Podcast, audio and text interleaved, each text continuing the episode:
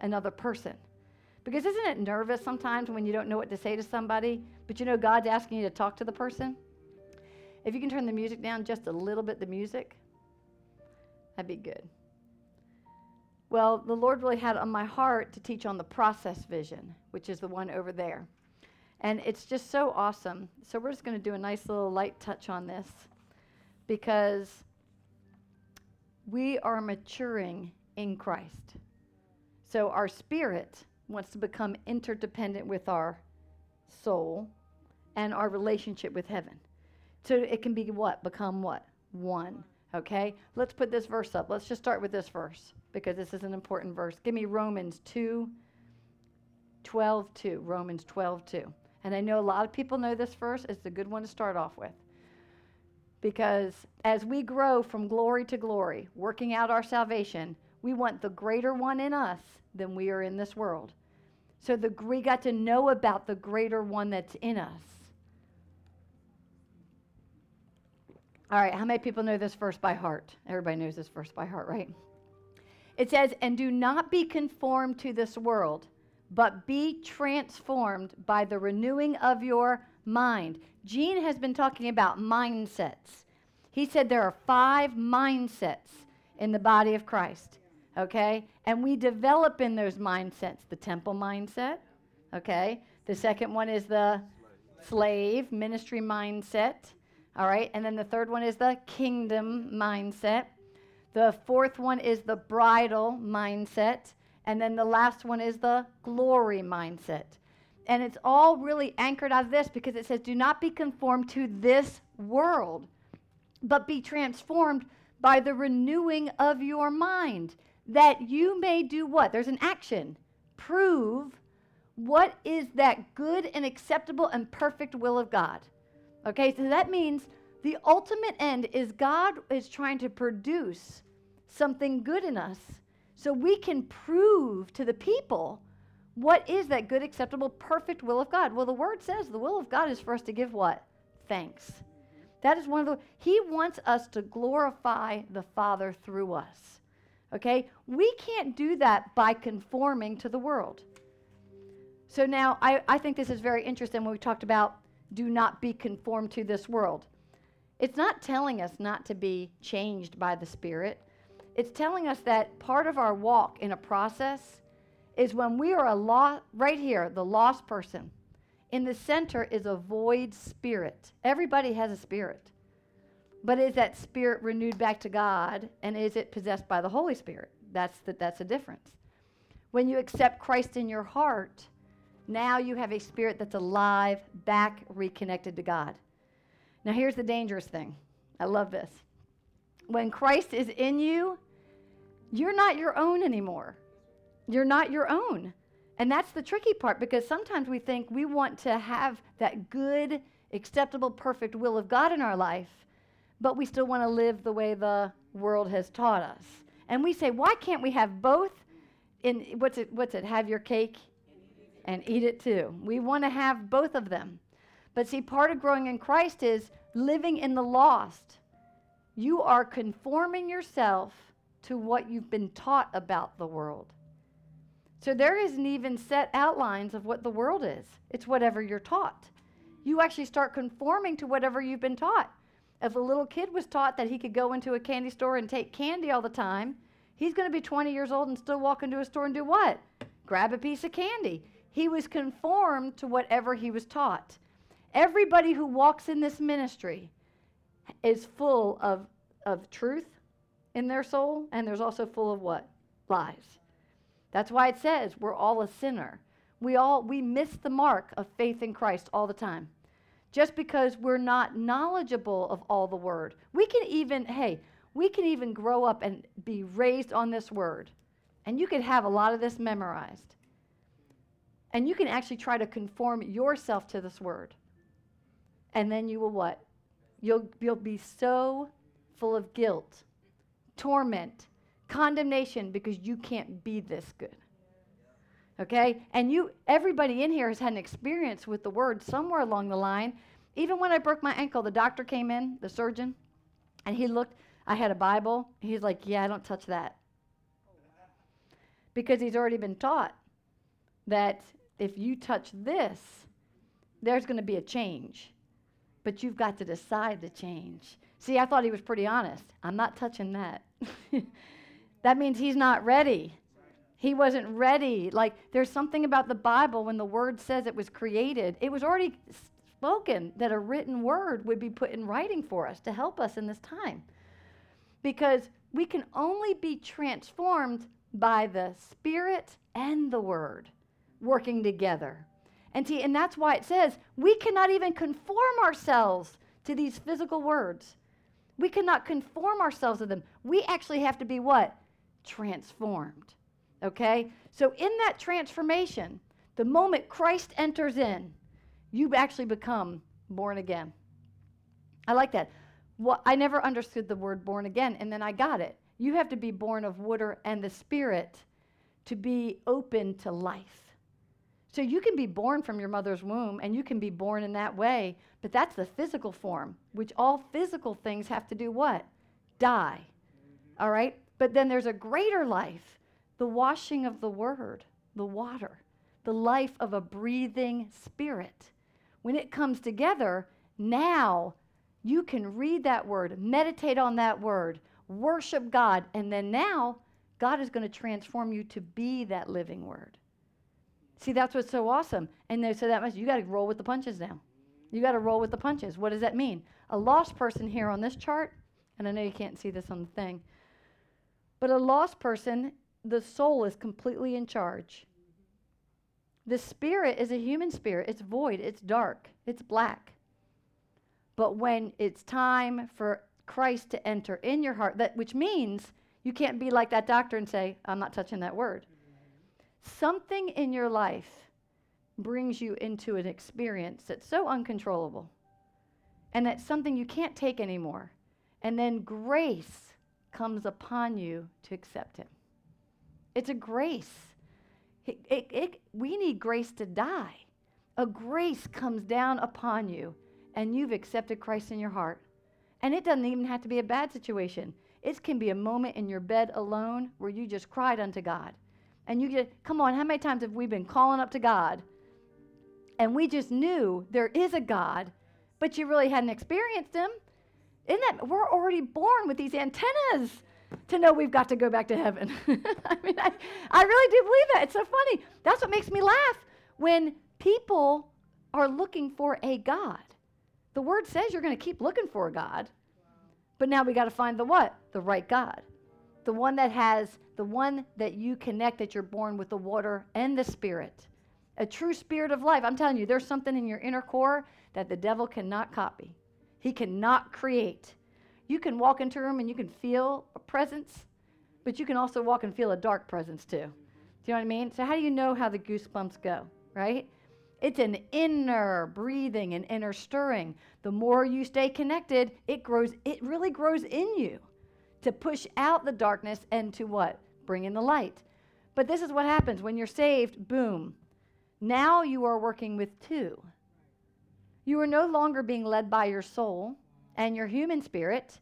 You now there are two that got to become what? One. See, every word we take in can establish eternity today and now. So that means what's eternity? Eternity means it always works, it's everlasting. When you become one, when you become the living word, one word at a time, that means your spirit and your soul worked it out, battled it out. And then now that one word in you, you have victory in that word. You actually have victory. And now the land, I call this the land, the New Testament garden. Now you actually have victory, and that part of your garden will never die.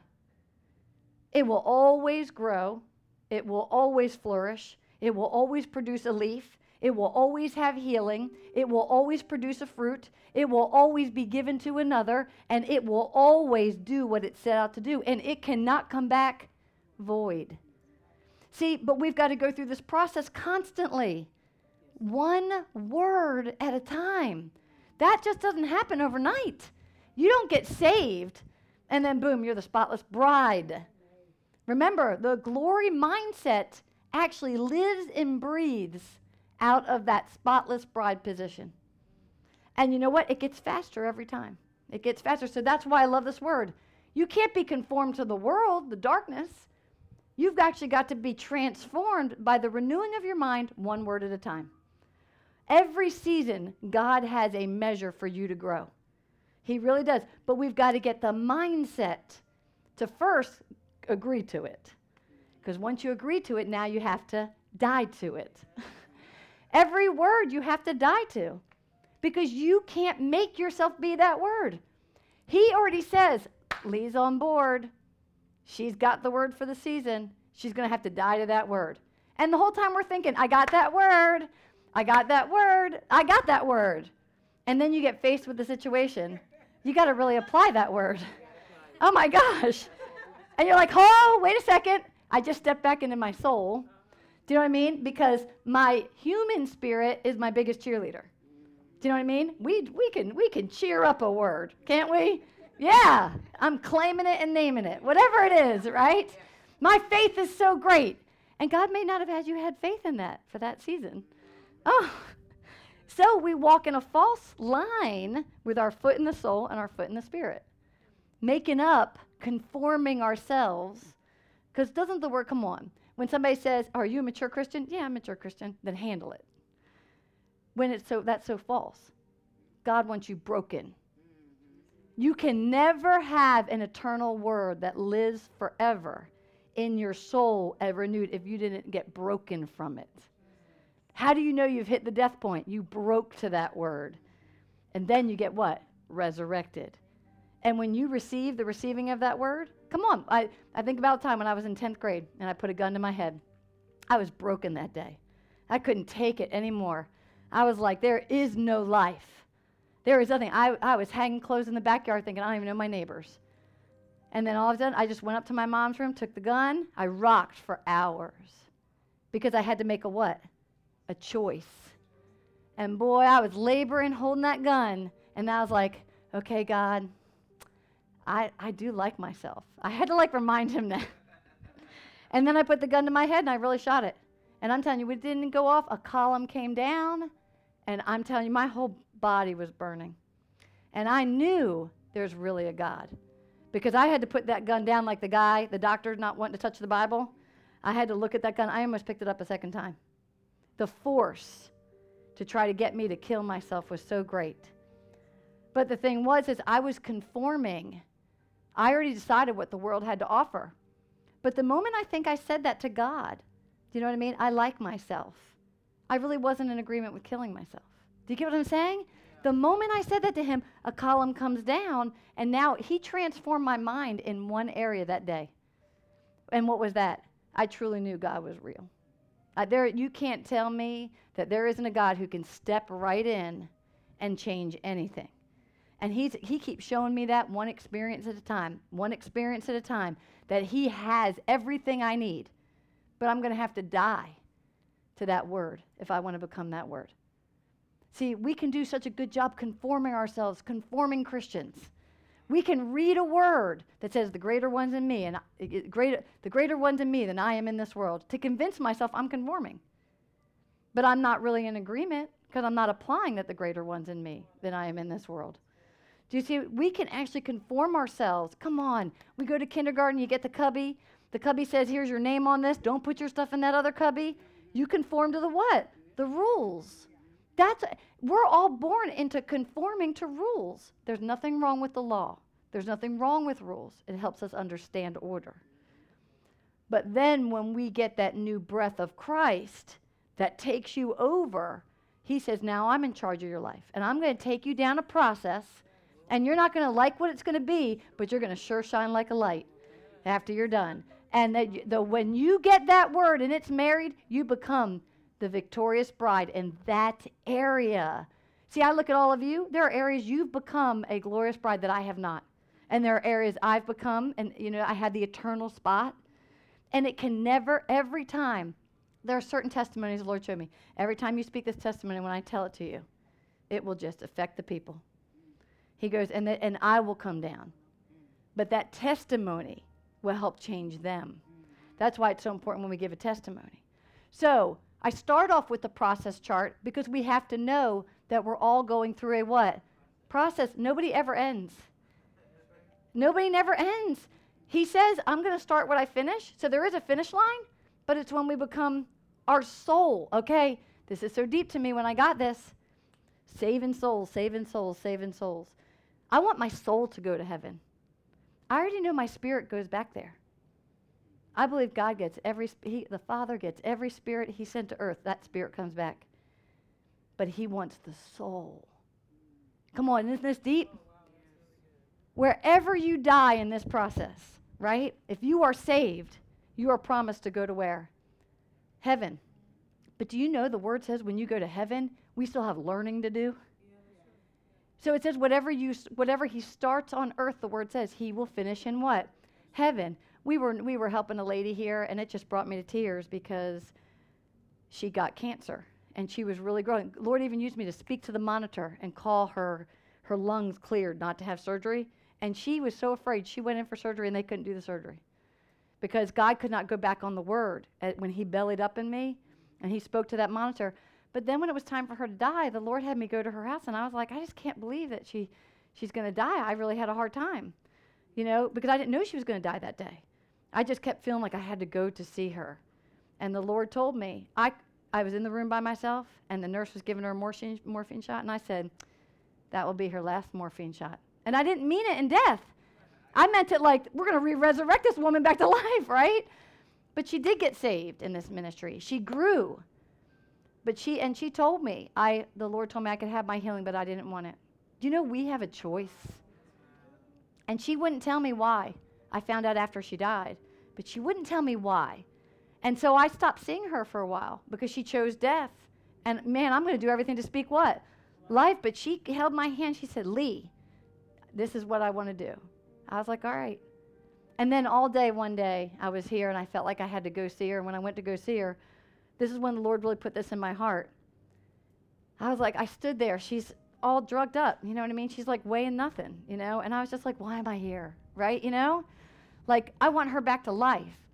And the Lord said, I, I felt like He told me, be quiet. Because my mind was just like, he d- and He just said, What I start on earth, I finish in heaven. Do not judge her success by if she chose her healing or not. He said, I got her saved. I got her where she needed to be now. And then I heard instructions. Let her listen to these two musics put my headphones on, blow on her face three times. And then I just fell over her body and just started crying. Do you know what I mean? And when I left, she died within that hour. But it was like, it hurt me because I saw all the life in her. See, that's how we have to look at one another. If you're in Christ, you got to see the life in each person, not the death. And when you do see the death, we're supposed to do what? Rejoice in that because we've got to open blind eyes to see the truth that you can't conform to the world. You've got to be transformed. Isn't it cool to watch a transformation on those scientific movies where something looks like this and then it transforms? Or how about that commercial where you see all the different faces of the different nations and the faces all transform and you have white, black, Asian, everything, all the and they're conforming. Okay? That's where we come into a oneness when we know that each of us have to be transformed and God's going to do it his way. He's going to do it his way. Okay, put up this verse. This is awesome. Romans 11:25. This is so important. We can stop our progress and we can become blinded. How do I know somebody's blind? They're trying to conform themselves to the word not being transformed by the word. There is such a difference. A transformation is going to be a choice, a transformation is going to be a death to something of you. But then there's going to be a resurrection of his thinking, and you'll never change in that thinking. It says, Romans 11 25, For I do not desire, brethren, that you should be what? Ignorant of this mystery. This, uh, being transformed is a mystery because you can't do it. You can't do it. All you have to do is like be it, okay, I'm in agreement with you, Jesus. I have no idea what's happening. It's a mystery because none of us can ever, when we tell our testimony, we can never tell it with, I did this, I did this, I did that, and this is what happened. There's always going to be a part in the story is I don't I don't know how that happened. I don't know why that happened. All I know is I think differently. I feel differently. I possess life differently. I feel joy. I feel righteous. There's something that when God starts speaking to you, it's a mystery. I believe when people walk in this door, it's a mystery how they get to this building. We are not on the main drag. Do you know what I'm saying? It's a mystery how people get drawn here because the word says the spirit of truth is going to draw the people. They don't have, because why? The Lord showed me this. He goes, I said, I can't teach people. I didn't want to teach people. And he said, No, you can teach people because if you say what I teach you and only teach what I grow with you, they have the same void that I'm trying to get to. It will be drawn to it. Man, we can stand here and talk hours about, about, things of, wor- of the Lord. I mean, it's awesome. And so he reminds me, he doesn't want us to be ignorant of this mystery because we're responsible to help guide through people through the mystery, not tell them how to do it, how to walk with them through it. It says that when it's time for a change, he surrounds you with what? A cloud of witnesses. A witness is only a person who's already experienced that what you're about to experience. But I can't tell you to do it like I did it, right? I can't tell you to do it like I did it. All I can do is when I see you breaking, I can just be there for you. I'm not going to pull you out of the brokenness. you know what I mean? Like when we go through the breaking, the witness is not responsible to fix your life. The witness is to say, cheer you on. You're going to get it. You are going to be that spotless bride. You're going to make it. You know what I mean? And the whole time while you're dying, you're like, I'm not making it. I am not making it. Yep. Come on. I mean, I actually learned to love brokenness. You know what the Lord showed me? The Lord showed me one of the mysteries of growing is when you have spent time with Him more, just be broken. You can actually get yourself to be so broken by just worshiping God, exalting His name, and asking Him to empty everything out of you. I, went before I minister on Saturday nights, all, all day on Saturdays. I just worship God and I ask Him, just take everything out of myself, out of me. Because I, ca- I can't even explain the mystery of your word. You, we can't even put it into words. You know what I mean? It says, lest you should be wise in your what? Own opinion. I love this verse because we're not called to have an opinion. We're called to grow up in the mindset of Christ. And do you know it says, those who love him will obey his commands.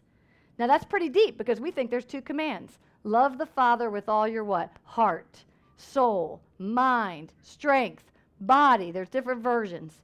But then it says to love one another as I have loved you. Love one another as if you were loving your what? Yourself, okay?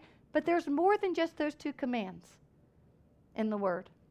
Jesus gave us a bunch of commands in Matthew.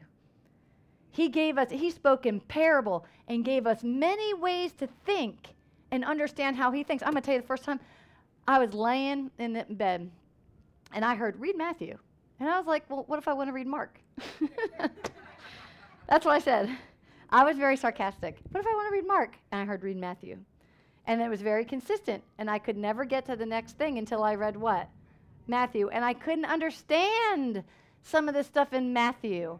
I couldn't understand. In fact, there's a verse.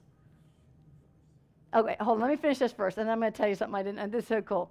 But lest you should be wise in your own opinion. What the Lord was trying to show me is we have to give up our opinion so we can be transformed. If we stay in our opinion, we're being conformed. You're not being transformed if you're going to hold on to your opinion. You are, be, you are conforming yourself to the world. I mean, this is so strong. When we think of a person, we can easily give up on people. And we can say, oh, my opinion on that, yep, they'll never make it, blah, blah, blah.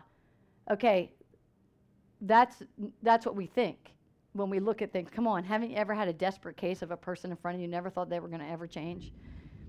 And then the whole time we are conforming and even speaking over that person everything that's not God.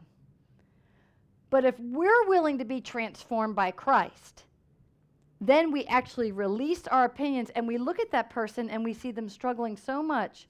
All we can say is, You will be whole in the name of Jesus. You will be whole. You will conquer this. You will you become now what? The coach.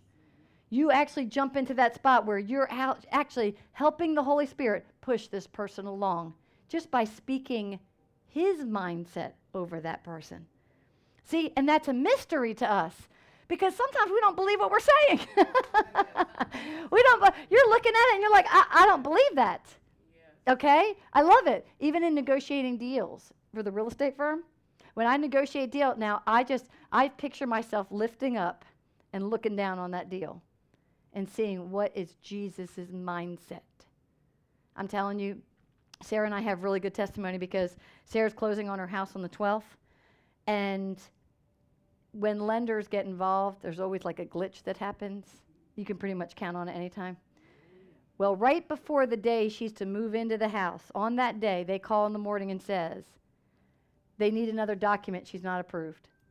So one realtor kept saying, Oh, she's not approved. She's not approved. She's not approved. She cannot move into that house because she was still going to move in and rent for a couple days before closing. This is so awesome. And I was like, All right, calm down. Step up. Look down at the situation. The first thing I did is I want to hear Sarah's voice. I don't want to hear anybody else's voice. I need to hear the one who has the authority, the one who's buying the property at this time. And I said, Sarah, what do you think? She said, I had a dream. I saw this happening, but I know the house is mine. I said, Good. Do you want to move in the house tonight or not? She said, I want to move in. I know I need to step into that property. Okay? That was all I needed. All right, done. Right? Legally, I did nothing wrong because they already signed a lease agreement. And the lease agreement said if she doesn't close, then she will have to start paying $750 a month rent. Do you know what I mean? But the other realtor screaming, You can't let the person, they're not approved. They're not. Get it? The enemy starts speaking. The world. And this is so funny that she moves in that night, and the next morning they call and say, Oh, everything's fine with the loan. I believe everything was fine with the loan because Sarah, conf- she did not conform to the world. She transformed herself by the, God has been working in Sarah's life now for the past couple months and she's been worshiping God and she's been growing. But she had to make a decision right there because if she told me she was afraid and she didn't want to move in, then guess what? I wasn't going to have her move in. But when I heard her say, I had a dream, I saw this happening, I sat up in bed. I said, How did you feel? I knew the house was mine. I said, Then we're working through it. Because God says, I'll show you things before they what? Happen. So you don't be what? Alarmed when you're going through. But He was testing her faith. And it wasn't like she had to speak faith. No, she said, I know the house is mine. And right when she spoke it, she claimed it. Right then. And it wasn't a false spirit. I, you could hear the peace in Sarah's voice. And I was so excited because I wasn't looking for her opinion. I was trying to hear her spirit. Because only the Lord knows where she's to be, not me. Do you know what I mean? I had to like remove, okay, remove myself out of this situation rise up. Are we breaking any rules? Because that's the first thing. that people were trying to tell her, oh, you might have to do this. You might have to lie on this. You might have to. And what I say to you, we will not lie. We will not cheat. We will not steal. You do not have to do that. If it's God, then it's done. But this is what I love about him. He tests. Are we going to conform to the world? She could have said, yep, I'll go and ask this person to lie. And the moment she did that, she would have what? She would have lost the house. See, this is what's so awesome. There has to be a testing of the mind to know if you're really transformed or not. And what's he te- he's testing fear out of your system. He's testing anger, he's testing lust, he's testing perversion, he's testing money. He's testing everything to see if your if your soul has been transformed to the way he thinks, not the world's opinion. Come on, this is really important. That's how you know you're being processed. The moment you get with a choice and I got it now. It's a life and death is set before you. Which shall you choose? Man, that happens every day. Every day. It's so easy to come up with our opinion because our opinion is only formed on how we were raised. We weren't born out of it because we all came from heaven, But our soul has to learn his way. Our spirit already knows his way. That's why half the time when we battle about telling the truth or telling a lie, we could even think it's the easiest little white lie, and we fuss over it, don't we? We fuss over a little white lie because we don't want to hurt somebody or we don't want this. But you've got to submit everything to the mystery of God. See, the mystery is He is a just God, He is a holy God, He is a worthy God, He is a righteous God. And He has all of us covered under the same thing. And He's not trying to punish us, He's just trying to do what? Transform our mind to think like Christ. See, and this is what I love. Now, this is okay. For I do not desire, brethren, that you should be what? Ignorant. And that's people coming here. When people come here, it's time to what? Not be ignorant anymore. You have to throw away your opinions as they start rising up. And then it says, that blindness in part has happened to Israel until the fullness of the Gentiles has come in. Okay, when you see the word Israel, Israel to me is a matured Christian growing. Okay, Jacob is an immature Christian who didn't completely trust in God. When he wrestled with God, he got a what? A new name. So that means he became matured because he learned how to follow God. Okay? So when it says blindness in part has happened to Israel, come on. There are so many people who sit in the church today who have had an experience with the living God, but still blind themselves to their own opinions and miss the mystery, and miss the mystery of His love, and miss the mystery of being changed, and miss the mystery of His grace, miss the fullness of His love, His joy, and His peace. We actually miss it because somebody comes along and gives us their what? Opinion. Right in the time when your Israel is being tested. You're being tested. And God, He wants to give you the fullness of something. But when you take, if Sarah took the other realtor's opinion, she might have missed something. And that was trusting God's taking her not to be blinded, but so she can see in the Spirit. Okay? Because until the fullness of the Gentiles has come in. Now, here's what they're talking about here Jews were always what? The chosen people. But now, because they rejected the mysteries of Christ, they rejected Christ, the living Christ when he came, now it opened the door for all people to be his people. Okay? And so now there is a fullness of time when the Gentiles now are coming in. God is now collecting all of us. He's collecting. There's a number count that he's got to collect. And then you know what he does? Then he opens up the doors back to Israel, to the Jewish people. He opens up back to those people. And he brings now the two, and they become what? One. Because the one thing that the Jews had is they had the law. Moses gave them the law. The law was good, just like going to kindergarten. You had your rules, right? So you could learn what? Order. The order hasn't changed. But to get the fullness, You've got to learn how to walk without your own opinion. See, the Jews denied him because they decided to have a what? An opinion out in the wilderness. They didn't trust him. And so it was crazy. Over the years, they got stuck for how many years? 40 years, because everybody had their what? Opinion. When God was trying to teach him, if you allowed me, this could have been done in what? 11 days. It could have been done. He could, they could have been already to the promised land in so much time we how many times do we sit in the same cycle over and over again because we stay in the same safe position where our spirit kind of knows the truth but our soul's telling our spirit what to do when it needs to be our spirit telling our soul what to do? The soul sees everything by the senses how it feels what this is like. You know we we we take everything in by our emotions but the spirit it takes everything by truth. That's why I had to hear Sarah's voice when Sarah said, No, that's my house. That was all I needed to hear because I wasn't hearing a lie. I was hearing her spirit. And there was no emotion in her at that time. It's like she should have been freaking out to me. right? She probably already had a freak out moment, but that, because it's just normal.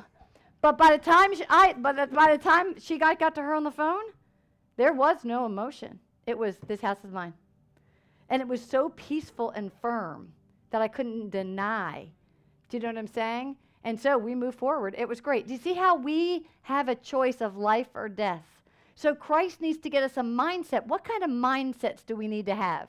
This is one that was really tough for me. Go ahead and put up Matthew 5 11. I'm going to go over some mindsets. And I'm going to ask you, how well do you do in that? okay? These are some mindsets that Christ says you have to have these mindsets, or you'll never be able to enter the kingdom of heaven. We, we, ex- we come into and accept the kingdom of God in us. But do you know the kingdom of heaven is at hand? And Christ wants us to enter into the kingdom of what? Heaven. He wants us to experience heaven on earth.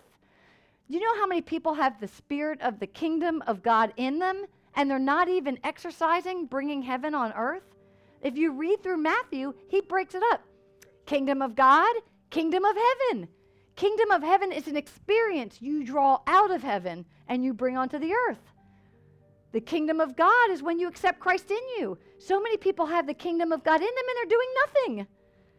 They're doing nothing. They're like, I'm saved and I'm going to follow this like rules. I'm going to c- try to conform myself into this and still be miserable with people. Come on. How many people you meet go to church and they just are miserable with people? Right? Okay, that's yeah, they're they're conforming themselves.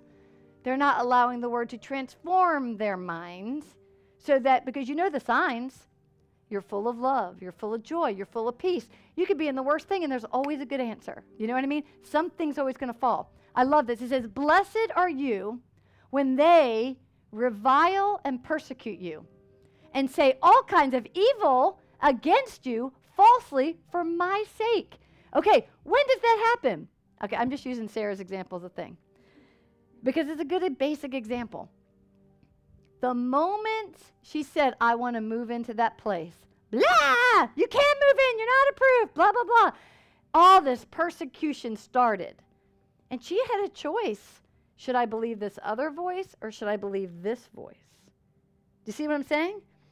You actually choose the moment revi- revile and persecution and all kinds of evil, false statements, false accusations, the moment they start coming towards you, you pretty much know you're in the best spot you can possibly be in. Because if you know what God has already shown you, this is your house, then it's what? Done. But it's not done in the world because the world's still going to go through its problems. But it's done in the spirit. So he's going to test you. What's your opinion? Do you believe that you're not approved or do you believe that this is your home? Do you get what I'm saying? We are always put into this. And and he's doing it for his own sake.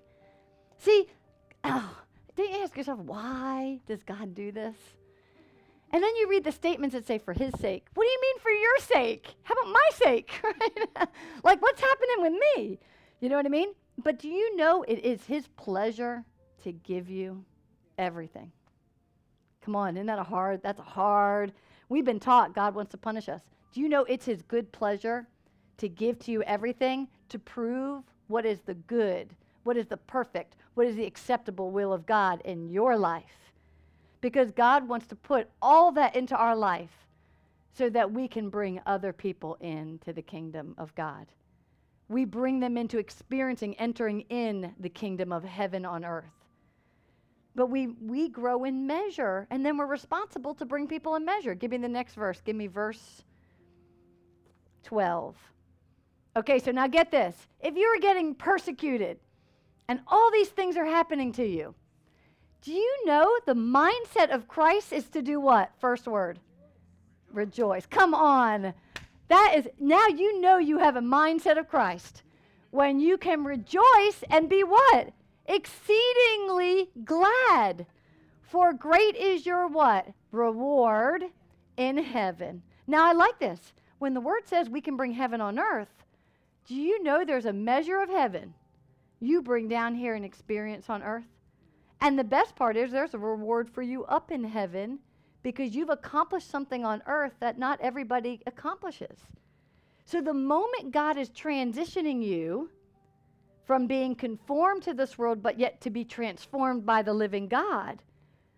He wants you, that means there's going to be accusations. There's going to be false. There's going to be darkness. That's how you know God is in it. I kept saying to Sarah, I know God's in this house. And, you know, Sarah's taking in the punches really well. And I'm like, yeah. We would have never had so much accusation. Do you know what I mean? Because the lender never really wrote a letter saying she wasn't approved. People were saying it. She's not approved. She's not approved. She's not approved. Do you get what I'm saying? Do you get the pressure? Come on, how many people have been in the pressure of hearing the opinion, the opinion, the opinion? And then all of a sudden you find yourself conforming to the opinion, and then you just moved out of transformation. You just moved out of it because God can't keep you in transformation and have your opinion in the same time. Can't do it. The moment you choose the opinion, you just stepped out of your transformation. And it's like, all right, you know, he gives you a way back in, but if you really hold on to that opinion, then guess what happens? You miss your season. But the best part is, grace is never denied, it's just delayed. So, God tests us when we are being persecuted, when we are being falsely accused, when we are being cheated, right? Because He wants to see are you doing what? Rejoicing. Are you being exceedingly glad? Okay, I know I get on people's nerves because after I learned this, I was like, pressure would come, and I'd be like, I'd stop, and I'd be like, oh, okay, this is good. I'm supposed to rejoice. So you do your happy dance, as Chris Carey calls it, right? But you're not feeling that when you're doing it. I, I'm not going to lie. I feel it now. Now, when I see it, I am happy. I, when I see it happen to somebody else, I am exceedingly happy. I am so happy because I know that if you just go with it, that dark moment is over like that.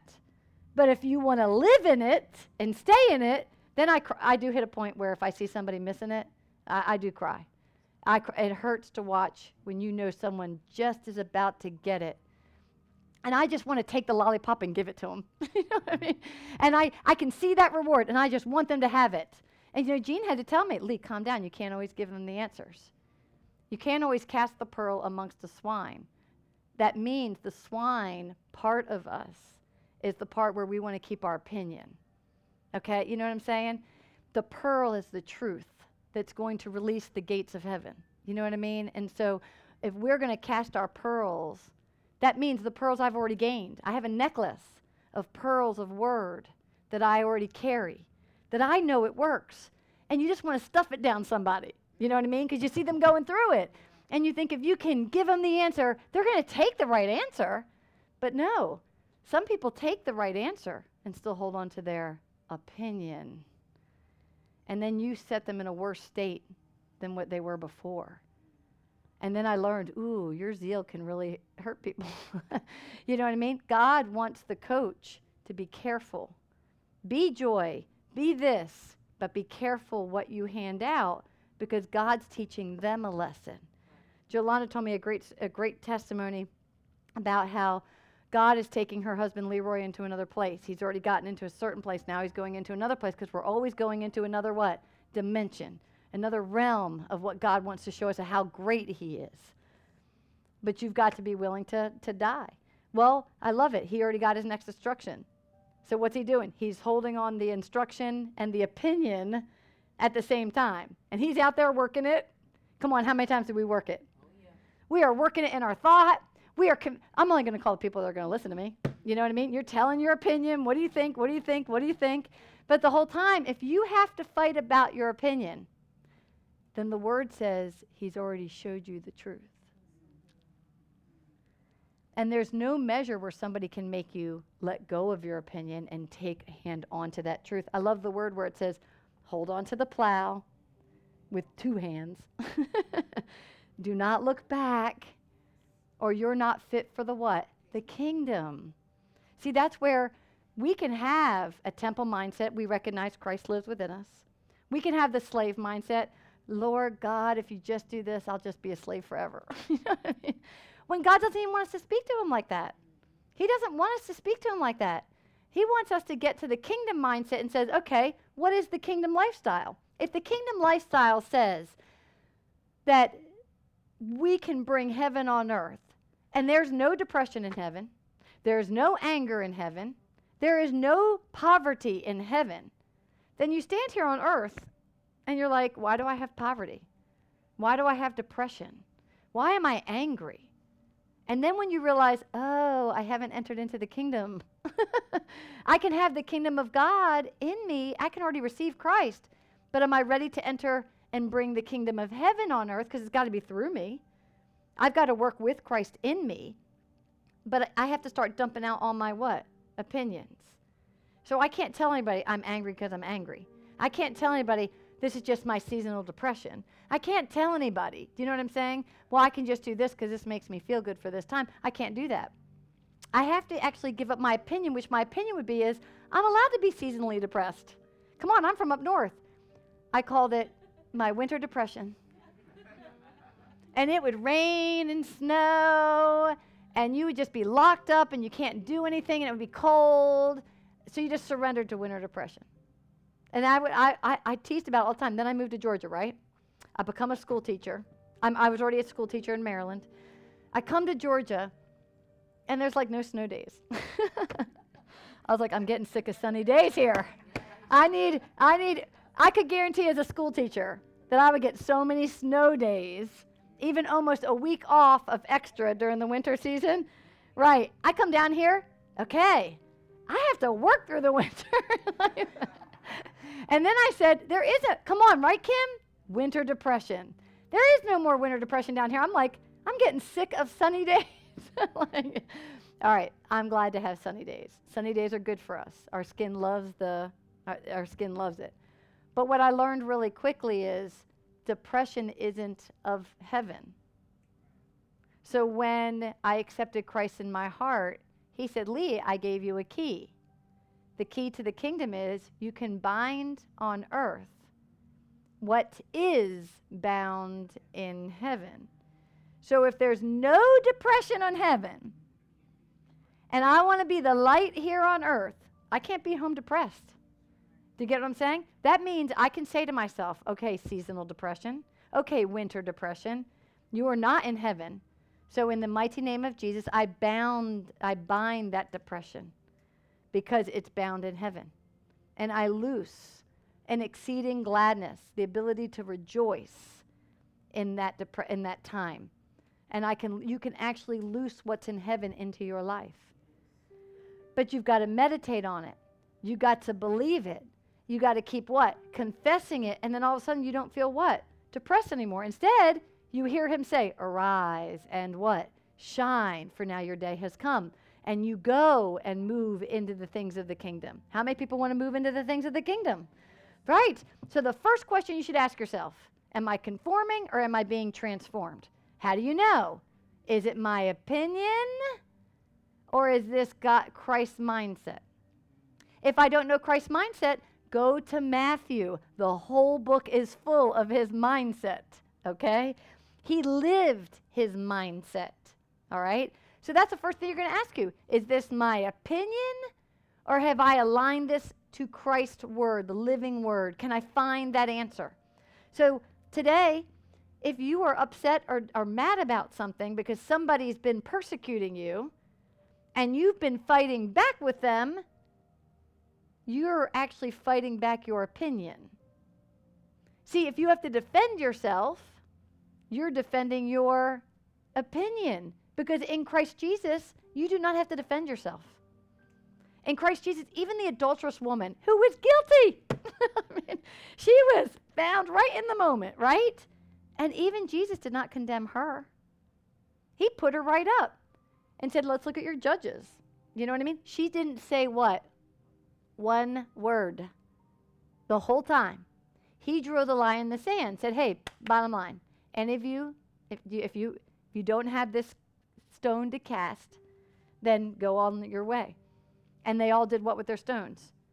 Here they wanted to stone her, but instead they what? Dropped them because they were guilty of adultery. Do you see what I'm saying? Like, it's so beautiful. If we really get the Christ mindset, we would never defend ourselves. We would stay quiet. We would give it to Jesus and say, Jesus, Give me your mindset in this. Come on. I actually had somebody take me to court over the, um, I know some of you know this story. I got taken to court um, and my license fought against because I didn't collect policy and procedure manuals when I opened up the real estate firm. I handed them out, I didn't collect them back with signatures on it. Well, these people got mad at me eight months later after they already left. They decided to report me, you know what I mean, and put me on trial with the commission for not handing in signed and dated policy and procedures. Well, the people really sunk themselves, but I, it's a legal action. I would have to get an attorney and respond back, and then it would be 30 days this, 30 days that, 30 days this, 30 days, right? Okay. So instead of going through that, I prayed, I didn't say anything. I got the letter. I didn't go around the office and tell everybody. I just, I really did just look at this letter, and I couldn't believe it was happening. I mean, honestly, you know when you're shocked about something? It's like a numbing feeling, and you're like, why is this happening to me? That's one of the first things I thought because I'm now doing what you've asked me to do teach the word, grow in the word. Why is this happening? And I heard it was going to be a testimony. But I was to only do what he wanted me to do when he wanted me to do it. So I didn't tell anybody. I didn't seek an attorney. One day before train to reign class, I am walking in the back and I heard it so clearly. Now go to your computer. I sit at my computer. He says, Now you're going to write your response. Now, if anybody's seen legal papers, there's the first offense, the second offense, and by the time they get to the major offense, they've already insulted you. they've already told you how much of a loser you are until they get to the main thing. Hey, you didn't collect the policy and procedure sign. But then it's like this. So I had to respond to each number. Okay? So, and normally you'd have an attorney respond to this, but I sat there and I heard the Holy Spirit said, right now, 10 minutes, the whole response went out. I didn't send it yet, but I wrote it all out before Train to Reign. I went back after Train to Reign to just clean it up and send it out. And do you know, I read it, I had to reread it 10 times because I don't think, I definitely didn't write it. The Spirit wrote my answers. It did not lie. It did not, in fact, it was so, everything about it was so beautiful, it made me want to cry. Do you know what I mean? Because it wasn't defending me, it was telling all the facts in the proper order. And I was so overwhelmed. And then I pressed send. Do you know five months later, I got totally, everything got removed? It's not even on my, you can go call the commission today. And if you get reported, it always stays on your record. It's not even on my record. They lost the case, bottom line. But I had to, every response, the Holy Spirit made me write the response. And he said, This will be a testimony because he has a, he, one of his mindsets is you're not to go chase after a, a, a lawyer to go defend you. Now, that takes a lot of giving up your own opinion. I'm being serious. In fact, it says, hold on, do not cast, do not cast, seek, ask, knock. I have all the different ones written down. Be perfect, love your enemies, go the second mile, keep your word, do not lust, do not be reconciled, honor God's law. I have a list of them. But one of them is you aren't supposed to go after something. You really are to turn the other cheek and let the Holy Spirit guide you. It says if somebody fights over your tunic, what does it say? A mindset of Christ is take it off and give it to them. And so that's when I when I heard do not get a lawyer. I was like, okay, well we have a company attorney, but I didn't. But he really did pardon me. He did really acquit me. I believe that the, when the Lord weighs your heart, you can do a lot of things wrong. But when the Lord weighs your heart, He says, Now I'm going to test your mind. I know the Lord was saying, I know you're innocent, but now I'm going to show you how my power works, how I can cover something. Christina has an excellent testimony. She gave it Saturday night. This girl actually got arrested. Serious case, right? They can't find it, right? She comes in this building. She was already saved but she wasn't moving anywhere. She had a spirit and a soul fighting each other, right? And so her mom, who really, mom, mom's hearts can move a lot of things. When her mom prayed for just, and you know what she prayed? That's what the most beautiful thing is. She prayed to let her die. She prayed for let the worst thing happen. That is that is a Christ mindset right there. She was actually saying, "It's t- let her die." But and the mom was in agreement. No matter what happens, I'm going to be here for my daughter, and that's exactly what happened. How many days was that? From the time you know your mom prayed in November to the time of your arrest.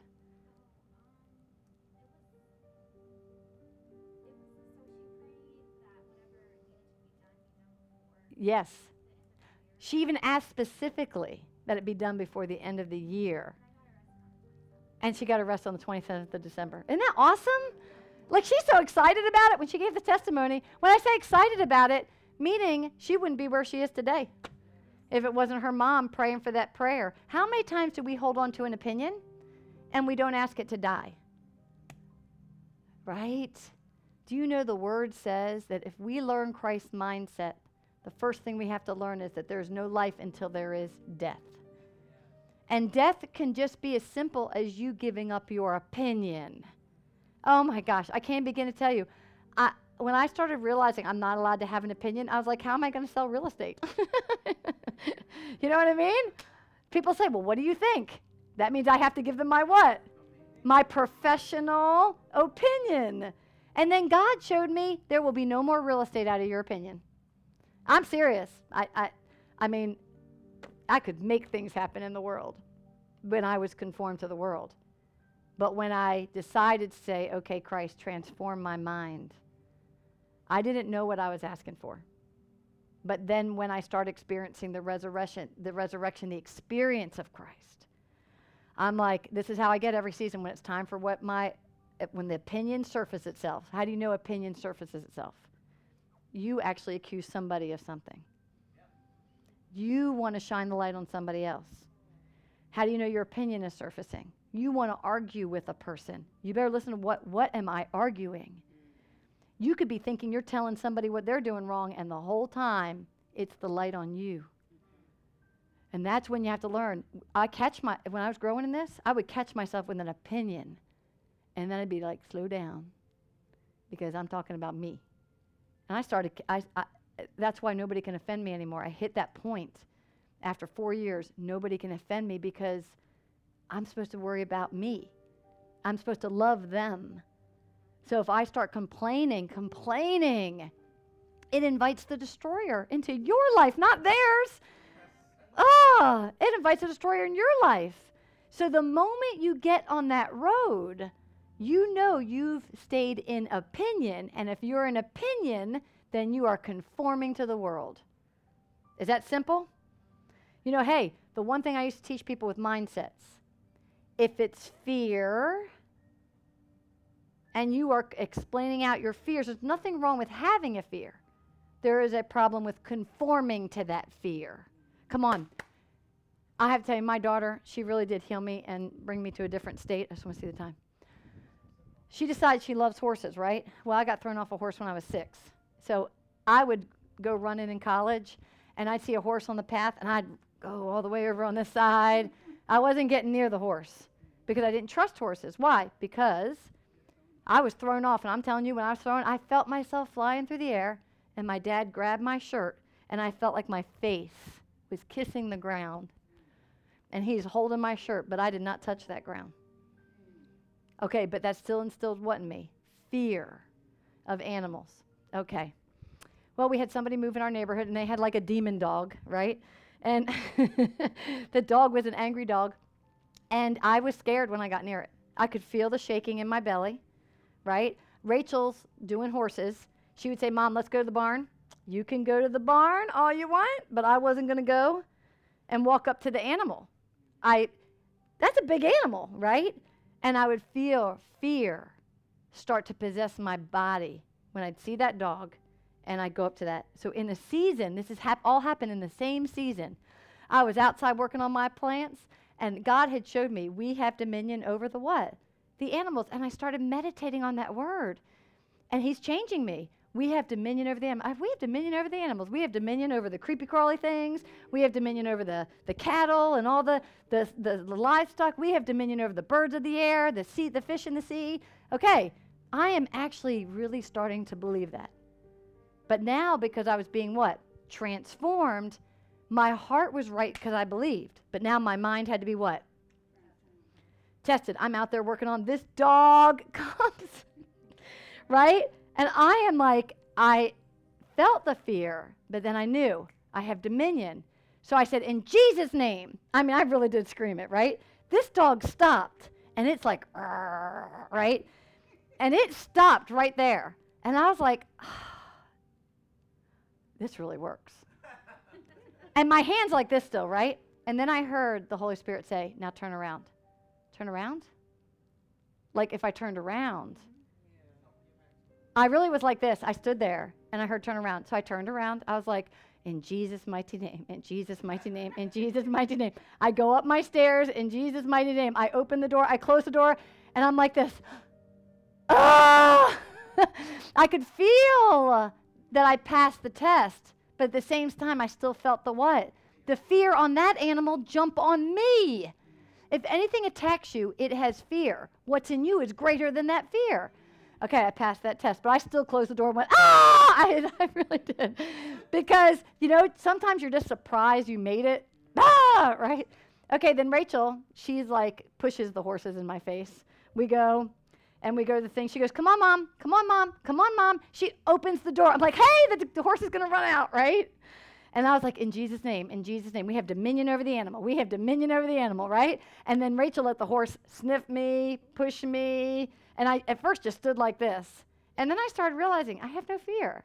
Why am I bracing myself like I have fear? Do you get what I'm saying? Because fear is an opinion. Fear is something we choose, but it's because we've been taught so we conform to what we've been taught, but it's not the truth. So, anyway, so then I kind of got it. I was like, great. Now I can go up to those horses, walk in their pen, be anywhere around them, and that I am not scared of them. And then I learned a horse is more scared of us than we are of it. But you know why it's scared? Because one eye looks this way, get this, and the other eye looks this way. It's two sided. when we're two sided, we have fear.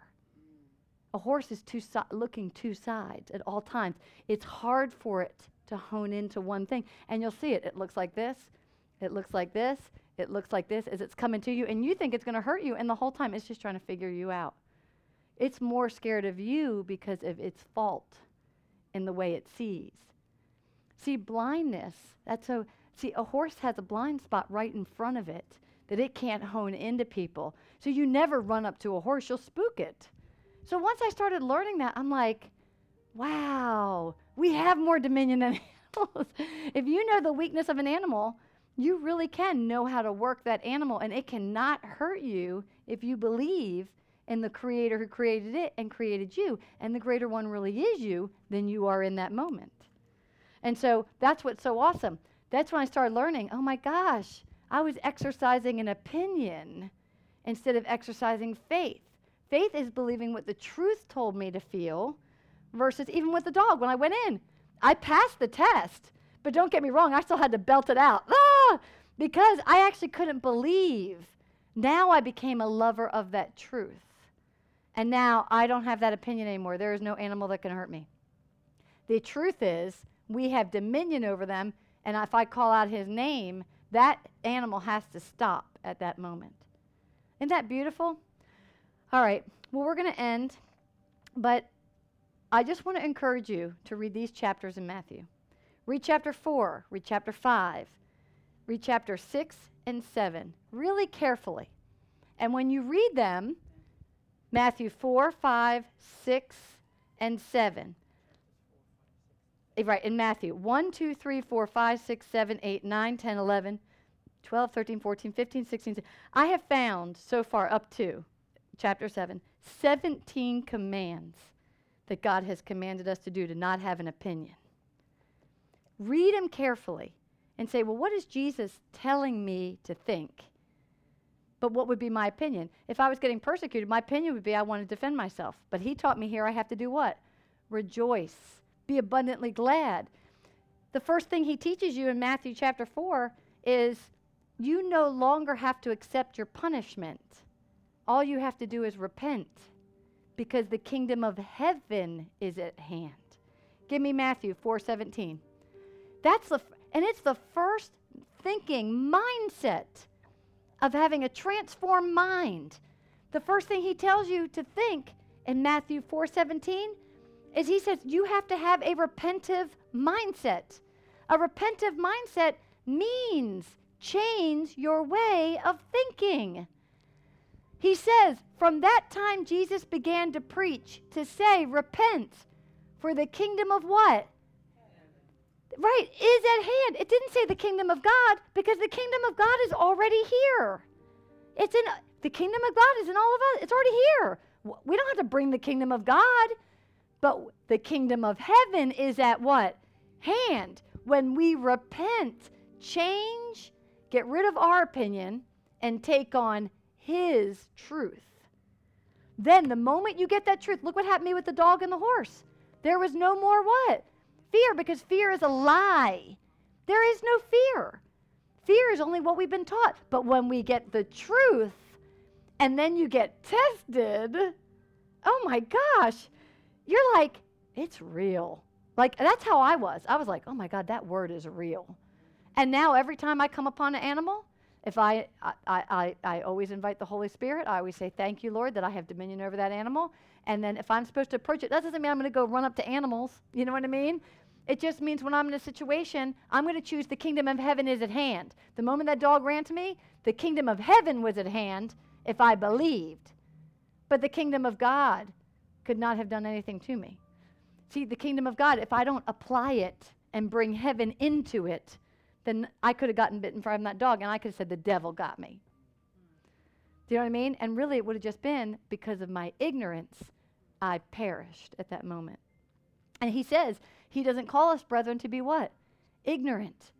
He wants us to learn and be improve. He actually says he wants to prove to us the good and the acceptable and the perfect will of God.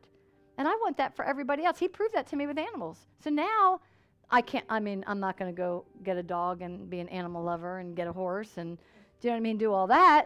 I'm, because that's just not me. But I'm not afraid of them anymore. You know, isn't that good story? Isn't that good? Isn't this good stuff? All right, so remember, no more what? Opinions. And everybody align themselves to the thinking of Christ. There are 17 thoughts that Christ gave us to think just between Matthew 4, 5, 6, and 7, because that's all I got to. I haven't even finished the rest of the chapter. But he tells us things to repent. He tells us to follow me. He tells us to rejoice, even when the attack is on. He even says, Don't let your words be all dark. Let them be like what? Light and encouragement to people. He actually even tells us we have to honor God's law, his order of things, but he wants us to trust in the Spirit to lead us into all victory. We can only experience heaven, the kingdom of heaven, by being led by the Spirit. If you are a son of God, then you're led by the Spirit of God. So praise God. I hope this was a good little starter. I'm going to keep continuing talking about some different mindsets. And they align with, with what Jean's saying. Because we've got to get into kingdom mindsets. And I need some brides that have some victory in the word. Because anytime you have victory in the word, then I liked it because Charlena is approved. I had a dream one time and the Lord showed me, Charlena was really going through something. And I had this dream, and there's Charlena and her husband, and they're in this new house, white cabinets, and she's cooking him the best dinner. And the whole time, uh, it was a banner going through the house approved, approved. And Charlena was really going through a difficult time, and I was teaching, and this vision just kept coming. I kept saying, Charlena, do you know you're approved? That means whatever she has already done, whatever word she was confessing on, it was already set that if she said it, which her word was trust in God. it was so simple. But she really went through a she really went through a situation where she really had to trust in God. And she had been speaking it, speaking it. I called it approved. And then next thing you know, she is in the thick of it. and she is so cute. I was there when something happened and she's just looking and I'm like, trusting God. I mean, you know, this is good because you are approved Charlena Brown. You know, we have to get that mindset that he actually, in the spirit, he caused something on earth for you to be approved. And then you actually receive a, a measure of your reward now, which is abundant life in Christ. But yet, think about it. If you've conquered it here on earth, okay, come on. If you conquered it her, on earth, he says he lays a what? A treasure up for you in heaven. So even though we've got to keep pushing ourselves to grow in Christ, So I want to I want to get the fast pass. I want to get to the I don't have to go to school in heaven. I don't want to have to I want to get as far as I can on earth. So when I get up there, it, well, what it was said to me, uh, uh, I didn't know what this prophet said one time, Dean Sykes. He said to me, he goes, Leigh, you're going to be in heaven and you're going to be in an elevator and you're going to be going up the elevator and the door will go bing and people get off, but you stay on. And then you're going to go up another elevator, it's going to go bing and people are going to go off, but you're going to stay on. And then he said, where you're going is you're going to keep going. It's I can't even tell you what floor you get off on. Okay, what does that say to me? It says to me that God has put it in my heart to keep working out my salvation. And every word is like a floor level. Do you know what I mean? And think about it. Every measure we grow, who knows what treasure we get? Hey, it's like going to Tiffany's in New York. How many floors in Tiffany's? It's like a bunch, right? And you go to the fine china, you go to the the wedding rings, you know, every I mean in Tiffany's, you know, and they have a little man there. And it tells you what level you're getting off and what treasure is on that level. You know what I mean? And so I think heaven's got to be like Tiffany's in New York. you know what I mean? Because you never get to the top floor. You don't know what's at the top floor at Tiffany's. You just know that, you know, it's like the engagement level, the different, it's kind of cute. But I always think of, isn't that cool? Should that make you motivated to want to master one word at a time? Because you never know what floor in heaven, you know you're going to experience righteousness, peace, and joy on earth. But I think it'd be really cool. Like, where what happens when you get to heaven? What have you what have you laid those treasures that you laid up there? So let's just pray. Father, in the mighty name of Jesus, Lord, I thank you and I honor you. I thank you for this class called sonship.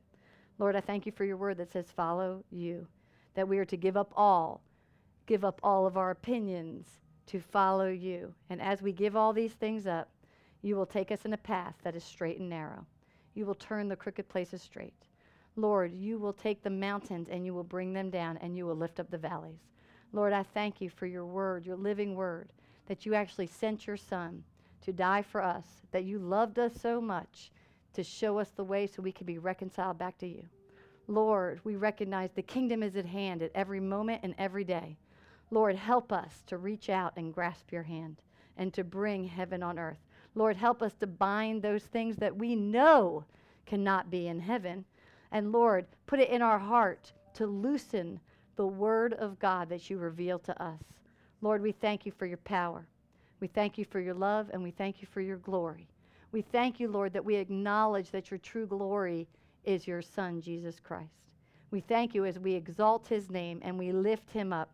And Lord, we thank you for the gift of the Holy Spirit that helps us to see and help us to hear all the things that heaven has and all the ways you want to take us. So, Lord, we thank you and we honor you. In Jesus' mighty name, amen. amen. Be blessed. Be blessed.